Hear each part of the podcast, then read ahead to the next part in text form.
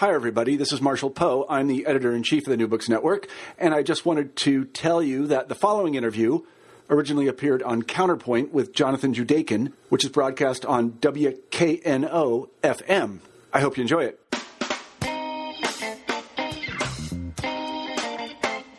Welcome to Counterpoint. I'm Jonathan Judaken. In Memphis, and in America generally, we remain haunted by the history of race as a concept and racism as a set of social practices. To gain some perspective on our local history, it's useful to take a step back, both in time and place. Alice Conklin's newest book, In the Museum of Man Race, Anthropology, and Empire in France, 1850 to 1950, tells the story of how the discipline of anthropology and Paris's ethnographic museum par excellence, the Museum of Man, are wound into the history of racial science and colonial conquest, but also ultimately played an important part in undoing scientific racism. Conklin writes in the introduction in taking up the story of the struggle to turn an older French anthropological tradition into a humanist science that studied peoples for the values each society creates rather than one that ranked them on charts or graphs relative to other races, this book joins a field of sociological and historical inquiry into the origins, institutions, and ideas of the nascent human sciences, as well as into the history of the idea of the proper relationship between science and politics in modern France and its empire. Alice Conklin, I'm excited to talk to you about In the Museum of Man. Welcome. Thank you, Jonathan. Alice, you say at one point in your introduction that your analytical lens in this book is not a single institution or individual or set of ideas, but on taking a multi generational group portrait. To give listeners a sense of who's in the picture your book reconstructs and what this snapshot in time means, we're going to have to unpack the linked stories in your subtitle, starting with the history of anthropology in France from 1850 to 1950. Now, in France, who was doing anthropology in 1859? Where were they doing it? And what were they trying to explain? And I'm asking about 1859 because that seems like a useful date to fix our attention on the beginnings of your story. By the mid 19th century in France, there were two groups intent on studying humanity. Anthropology means the study of, of humankind. The first actually called themselves anthropologists and were led by Paul Broca, an anatomist by training. Thanks to Broca, France became a world leader in the careful measurement of skulls, which were assumed to be a stable racial trait. Same time, Paris became the place in the world to study racial science. These anthropologists wished to understand the origins of the races, the early migrations back in prehistory, and to classify races in a hierarchy of intelligence. The second group, a group that included various explorers and naturalists, geographers, these were mostly men who focused on documenting cultural rather than racial diversity, an enterprise they called ethnography. Thanks to their efforts, in 1878, we actually see the founding in Paris of the first state supported ethnographic museum. And this museum, along with Broca's School of Anthropology, were two of the most influential institutions out of which France's 20th century university based discipline of anthropology grew. So let's just drill a little bit deeper into where Broca's legacy itself comes from. When did people begin to study race? How were they studying it? At least in part, Broca is inheriting a scientific racial science that comes from America and comes in part from people who are advocating a pro slavery perspective on the basis of anatomy and the measuring of human bodies and the measuring of skulls in particular. Tell us a little bit more about that history. Broca was frustrated by what he saw as the imprecision and the lack of true scienticity, convinced that skull size correlated directly to intelligence. That is why he, he focused on measuring skulls in particular, because he felt this is the most stable racial trait, which would actually unlock the key biological difference among the races and produce a hierarchy in which skull size somehow correlated with capacity. That was his hypothesis, and that was um, what he tried to prove. I would say the difference between these early 19th century race classifiers and Broca was he developed ever more precise measurements to try to determine where one race began and the next race started and these measurements became increasingly inconclusive. And so he would keep coming up with new sort of new ways of measuring in order to identify a population as a particular race. He was more scientific and that's why i use the word racial science. It was the best science of the day as opposed to scientific racism which is a tendentious use of science for political ends, which is not what Broca himself was doing. But by the end of the 19th century or so, more and more racial science is filtering into politics. And I want to talk to you a little bit more about that. Tell us a little bit more about France at the end of the 19th century Tell us about the Dreyfus affair. Tell us about the French Empire. Tell us about how race and racism were becoming a contentious point of debate in French political life. And maybe this time we can focus in on the date 1898, which is the high point of the Dreyfus affair. If we fast forward now to the end of the 19th century, France is embroiled in an affair that mesmerizes the world. The news of the Dreyfus affair is broadcast everywhere. What's at stake is a Jewish officer is wrongly accused of treason, tried, and cashiered by the French army. The affair produces a strain of anti Semitic invective on a scale not seen before in France. Basically, France divides down the middle as partisans of Dreyfus Innocent demand that he be retried and his innocence proclaimed, and those who continue to support the army argue that the Army is never wrong. In the heat of the passions generated by this affair, extremists on the far right claim that racial science proves that Jews are an alien race to France. And there's a certain irony here because, as I mentioned, racial science actually had in it, at least Broca's version of it, the potential to hit a wall, and had hit a wall by the end of the 19th century. By 1898, all those measurements had not yielded any clear information that would allow them to satisfactorily classify the races into neat, bounded categories. Racial science seemed destined to die a natural death especially as Durkheim's sociology was emerging, arguing powerfully that society, not biology, shapes all individuals. Since the 1880s, France had vastly expanded its overseas empire in West, Central, and North Africa, in Southeast Asia, in the South Pacific. This policy of aggressive colonial conquest is certainly justified for racist reasons. It will open up new territories to missionaries, administrators, and settlers, many of whom will become ethnographers.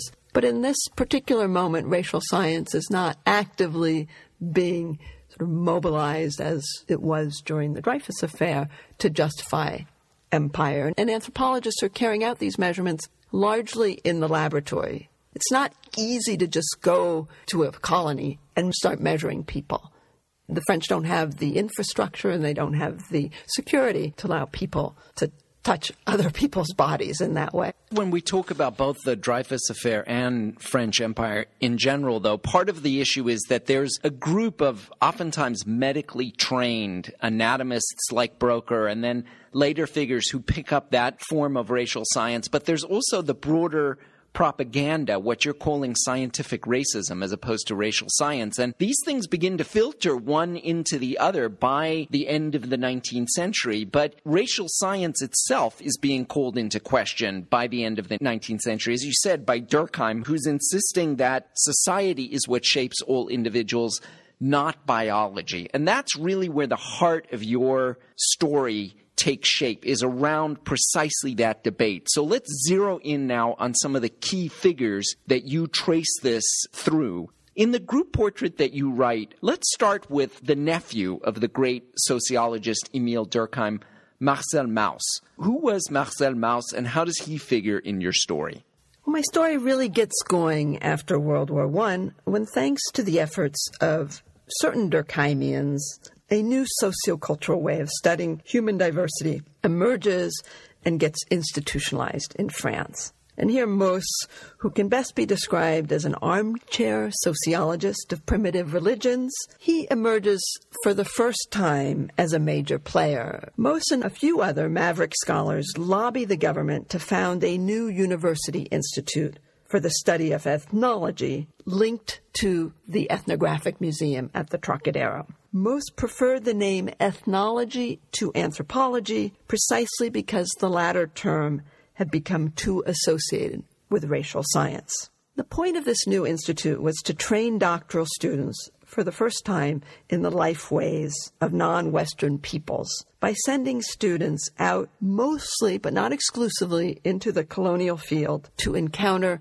their subjects firsthand. To convince Parliament to fund ethnology, Mauss argued that France needed to train scholars who became experts in the so called primitives of the empire in order for good colonial administration to take place. And here the, the timing is important. Post World War I is an era when the League of Nations has been founded. Germany's ex colonies have been turned over as mandates to France and Britain, among others. And there is now, in theory, going to be international supervision of colonial governance. The result is that the Institute of Ethnology and, in fact, the Museum of Ethnography are, in the 1920s, underwritten in great part by the colonies. So Mauss is picking up on shifts that are going on within the development of anthropology. He's part and parcel of sending students out into the field to actually do field work as anthropologists, which is how many people might be familiar with anthropology. He's also bringing new methods, not only Durkheim sociology, but also a particular approach to history and a, and a way of understanding human groups on their own terms. He had a really key partner who was head of some of the central institutions because there's no university anthropology at this point yet. And his key partner was Paul Rivet. Who was Rivet and what was his role in the development of both the discipline of anthropology and also the Museum of Man, the Ethnography Museum, the Trocadero in Paris? Rivet's importance is twofold. It lies first in his organizational skills. Even more than most, he is the man who organizes ethnology institutionally. And second, he is important in his unwillingness to jettison racial science as a critical part of ethnology, even though he did not practice it himself. Rivet, like Mauss, is a socialist and a committed anti racist and he was extremely aware of the ways in which racial science could be politicized. Yet he also accepted that modern genetics seemed to be on the cusp of discovering what race was, biologically speaking, since at that point most people had realized that measuring skulls had yielded no satisfactory answer. Now, Rivet enters my story principally as the director of the Museum of Ethnography, which he expands and renovates between 1928 and 1938. And in doing so, he borrows museographic methods from American and Soviet models of museums for the masses. He also made the decision to move into the museum alongside its huge collection of artifacts from cultures around the world, a large collection of human skulls that had mostly been collected in the 19th century. He then renamed the institution the Musée de l'Homme or the Museum of Man. This meant that this progressive 1930s museum, run by dedicated anti racists, which Rivet hoped would show the world how much non Western peoples had contributed to world civilization so, right there in the museum, you've got the institutionalization of precisely the struggle that part of your story is telling. The struggle between, on the one hand, the legacy of Paul Broca and this effort to measure and quantify and characterize race in terms that would be universally understood, that is, the language of science and on the other hand, this effort to rethink the paradigm itself to understand human culture and human differences in terms of social and historical forces that act on people. This is precisely what's playing out in the museum, in the character of Rivet, in the struggle that Mauss and Rivet are engaged in. But as you've said already, in the 1930s, until really until the rise of the Nazis, no one fully and completely called into question racial science. If you're just tuning in, I'm Jonathan Judaken, and you're listening to Counterpoint. I'm talking to Alice Conklin about her most recent book, In the Museum of Man, which tells the history of anthropology in France and how it was linked to racial science, anti racism, and to France's colonial empire. Now, Alice, to get clear on the fact that this is a struggle that's going on in these institutions of learning and in these key museums as they're developing, the last starring role in the story that you tell is played by Georges Montandon. Now, if this was a film noir, he would be the character wearing the black hat, I think. That's how he comes out in, in your book. Who was Montandon and how does he figure in the tale? Montandon was a Swiss born, German educated medical doctor. He was the exact same age as Mauss and Rivet. So we're talking about three men who would have lived through the Dreyfus affair and who therefore were already quite old by the time the 20s and 30s came about. And he came to the study of ethnology quite late. In 1925, because basically he faced a prison sentence. He stayed in Switzerland where he had viciously libeled somebody. He moved to Paris with his family and started publishing scientific treatises that have always been dismissed by subsequent scholars as completely marginal. In Paris, he joined the faculty of Brocas School of Anthropology now, Montandon was a sincere believer in Gobineau's theory that race drives human history. Gobineau is the author of a very famous treatise on the inequality of the races, which would have an impact because he argued that race is destiny. And Gobineau published this in the 1860s. It had very little resonance in France, but it really was picked up much more by German intellectuals in German speaking lands. Now, Montandon's importance for my story is twofold. He is the lone French anthropologist who openly collaborates with the German occupiers during World War II, believing in their plans to use science to rebuild the new Europe along racial lines. The second reason he's important to my story is that in the 1930s, his treatises on human difference, which he carefully disguised as only one neo Darwinian theory among many, get reviewed in the best anthropological journals of the day and pass muster. They are laced with tendentious arguments about race and the way race actually informs all of human history. And yet they pass muster in an era which prides itself on its, its scientific rigor. So the question I found myself grappling with was why was he not run out of the profession in these years? Why were his dangerous, racist, and ultimately unscientific ideas not spotted and condemned by fellow scientists? The answer is complicated, I guess, but it has something to do with the fact that, once again, what race was was so unsettled. And it also has to do with the fact that people like Mauss and Rivet, who were socialists themselves, felt that you had to keep your science and your politics separate. And when they saw the Nazis coming to power and abusing science, it only sort of reinforced that sort of instinct that good scholars don't mix science and politics. And so I think they just thought that Montandon's theories would die a natural death. So let's now zero in on precisely that moment, because in a sense, that's the moment when the whole story comes to a head. We've been tracking this struggle within anthropology between how some people thought that biology was the key to explaining human difference and how others, Mauss and, and Rivet, came along and called that into question over the course of the Dreyfus affair and then into the interwar period.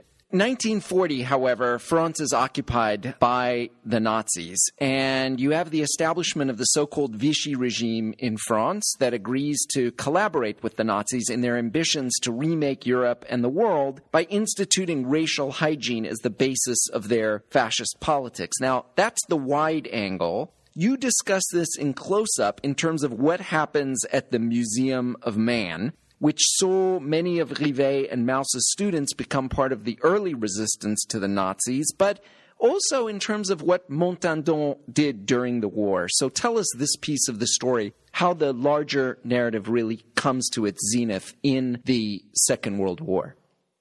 During the war, several of Mauss's closest students chose the path of resisting the Germans and gave their lives in the service of fighting the occupier.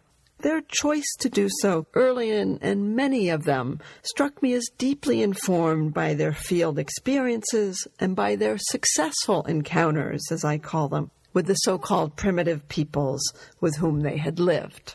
These students seem to have understood instinctively that Nazi racist ideology presented not just to France's survival as a nation, but the threat that the Nazis posed to the continuing human capacity for inventing diverse ways of being in the world. In other words, if Nazi racial hygiene had somehow triumphed, the thing that makes people most human, which is their ability to invent culture and to live inside cultures, would have been eradicated. Rivet left the country to rally help internationally for the resistance. Mauss, as a Jew, stayed on in Paris. He was stripped of his academic position, his, impart- his apartment. He had to get rid of his massive library. He was reduced to living in a tiny two room apartment, but he was never arrested, interned, or deported. For Mauss, this was the second generation of students that he had lost. The first had died in World War I, and he emerged from the war a broken shell of himself, with his faculties declining, some argue no longer intact. Montandon actively collaborated with the Germans, selling his anthropological expertise to deliver certificates of Jewishness that condemned individuals to death. So he was venal in the worst way. He also spied on anthropological meetings uh, in the Musée de l'Homme, in the Museum of Man, where ethnologists who were still in Paris were struggling with no heat, with no paper to, to carry on, as they called it, the French tradition, the best tradition of French science. He spied on those meetings and then he tried to get the Germans to restructure France's recently founded anthropological institutions along Nazi lines as had been done in Germany. The Germans didn't didn't bite on that one. Montandon was shot at his home by the resistance in the summer of 1944. Wasn't this also a result of the fact that during the war, he's the racial scientist who says that he is the only one fully equipped to be able to determine whether or not someone is racially Jewish? And since racial laws were all quite complicated, in all of the most difficult cases, he actually had to issue a certification about one's Aryan status or not. And he did thousands of these over the course of the war made a lot of money out of them. And of course, they were completely bogus. He is so slippery and so despicable in sort of pseudoscience that he championed as somehow true science. He was able, under Vichy, sort of his true colors came out, but in the 30s, he was able to use the language of science in such a, a, sort of perverse and yet subtle way that scientists themselves were, I think, just disarmed. They'd never sort of seen this before. It wasn't as crude as, say, what had happened during the Dreyfus affair when racial science was also instrumentalized, but in a much cruder way. Do you think it really is that deviant and perverse? Or is this, in fact, one continuing undercurrent that, even though it's no longer dominant, is still a really prevalent way in which people understand human difference? At least that's the way I understand it, that Montandon isn't so marginal. He's still a part of an important enterprise, which is this vanishing point, which is the desire to fix human beings as having a certain kind of essence and biology having the key to answering that that question.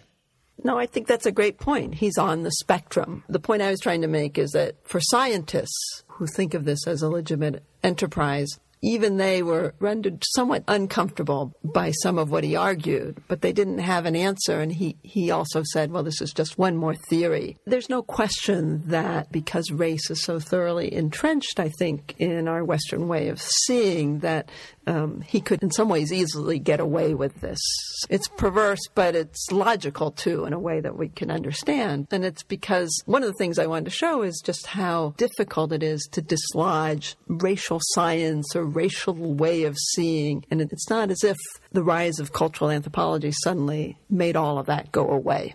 So, in a sense, the story that you've been telling us is how, beginning in the 18th century, a whole number of different figures were attempting to understand the nature of human difference and human variation. And we've seen some of the ways in which that plays out specifically in the history of anthropology and in key institutions like the Museum of Man And part of what you've said is the spectacles through which Europeans came to perceive the world, how they understood themselves and how they perceived non Europeans, those spectacles were completely tinted with the lens of race. The last part of the story is when do we begin to unthink that way of perceiving the world, something that's still an ongoing issue in our culture? And you bookend the story by talking a little bit about how the United Nations created UNESCO just after World War II UNESCO, of course, stands for the United Nations Organization for Education, Science, and Culture, and one of their first initiatives was to mobilize scientists, including some of your anthropologists, some of the students of Rivet and Mauss, some of the people in the background of the group portrait that you've painted for us,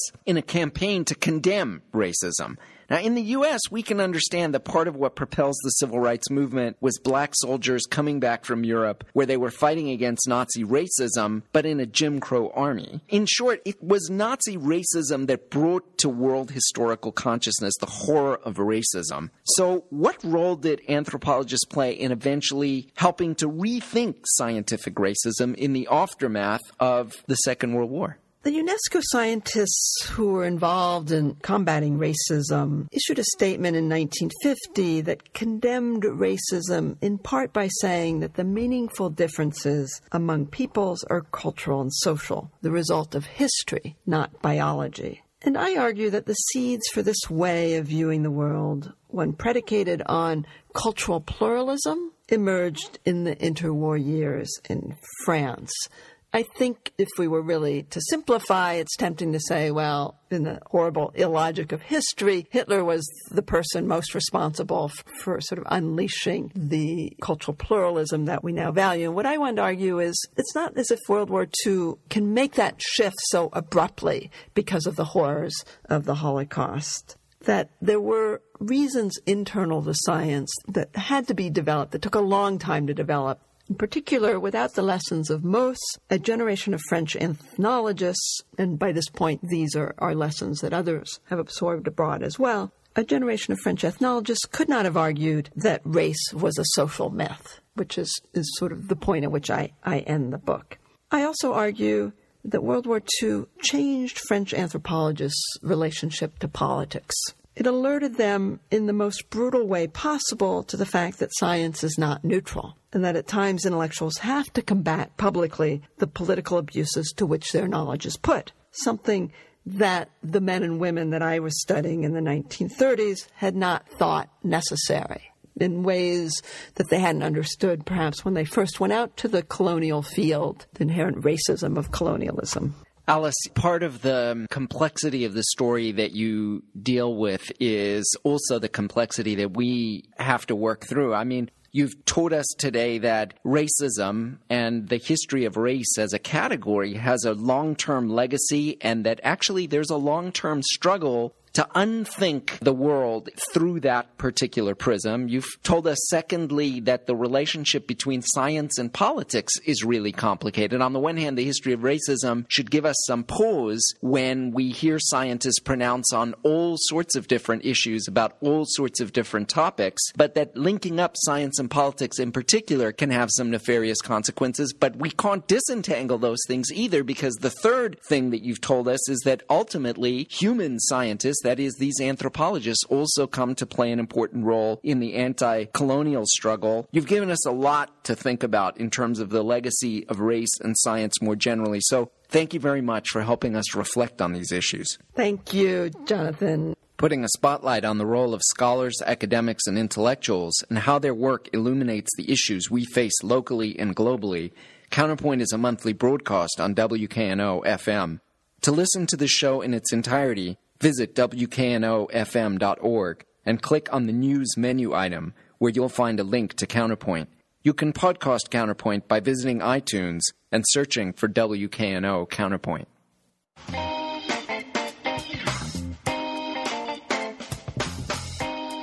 Counterpoint is a production of WKNO FM in association with the Spence L. Wilson Chair in Humanities at Rhodes College. Justin Willingham produces the show. I'm Jonathan Judaken. Thanks for listening.